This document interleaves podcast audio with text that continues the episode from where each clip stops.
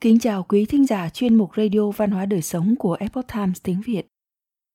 Hôm nay, chúng tôi hân hạnh gửi đến quý thính giả bài viết có nhan đề Tạp âm trong nội tâm.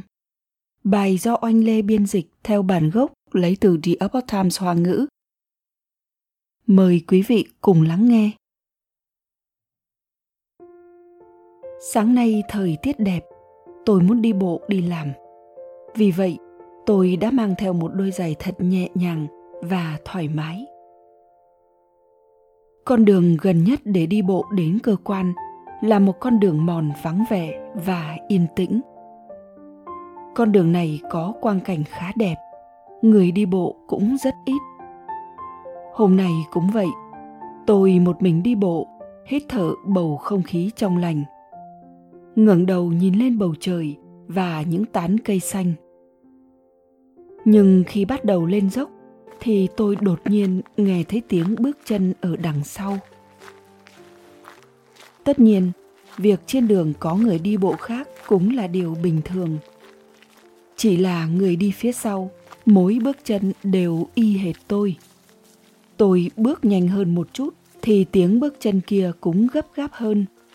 Bước chân của tôi chậm lại thì tiếng bước chân kia cũng theo đó mà nhẹ nhàng hơn. Người đó rốt cuộc đi theo tôi làm gì chứ? Khoảnh khắc đó tôi cảm thấy có một chút lo lắng căng thẳng. Tim đập nhanh hơn một cách rõ rệt.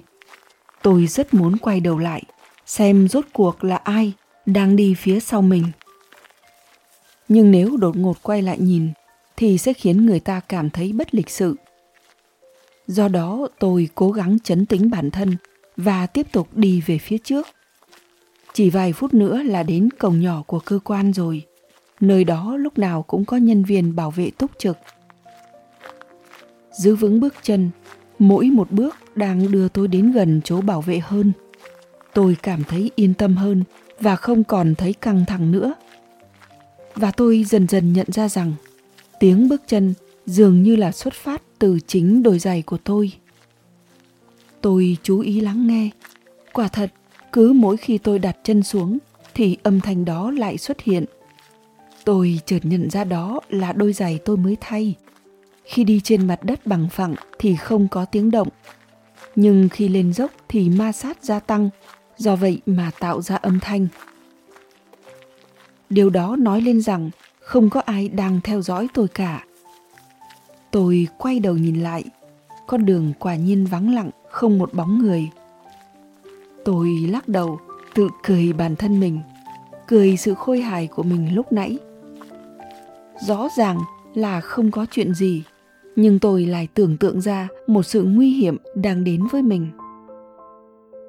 Nếu có thể phân biệt một cách có lý trí nguồn gốc của tiếng bước chân đó, thì có thể tôi đã nhận ra nó từ sớm rồi.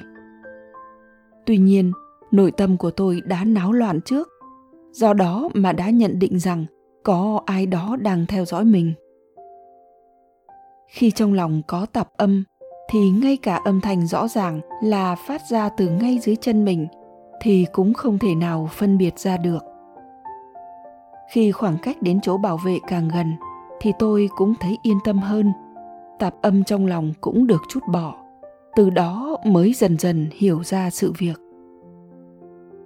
Tạp âm xuất phát từ nội tâm dễ dàng mê hoặc con người hơn so với sự can nhiễu đến từ thế giới bên ngoài. Nó thậm chí còn có thể khiến người ta, ngay đến cả tiếng bước chân của chính mình mà cũng không thể nào phân biệt được rõ. Thời thời khắc khắc để tâm suy xét, bài trừ tạp âm, có như vậy thì chúng ta mới có thể nhìn thế giới này một cách rõ ràng hơn. Quý thính giả thân mến, chuyên mục Radio Văn hóa Đời Sống của Epoch Times tiếng Việt đến đây là hết. Để đọc các bài viết khác của chúng tôi, quý vị có thể truy cập vào trang web epoch times viet chấm com. Cảm ơn quý vị đã lắng nghe, quan tâm và đăng ký kênh. Xin chào tạm biệt và hẹn gặp lại quý vị trong chương trình lần sau. Kính chúc mọi điều bình an và tốt lành tới quý vị cùng người thân.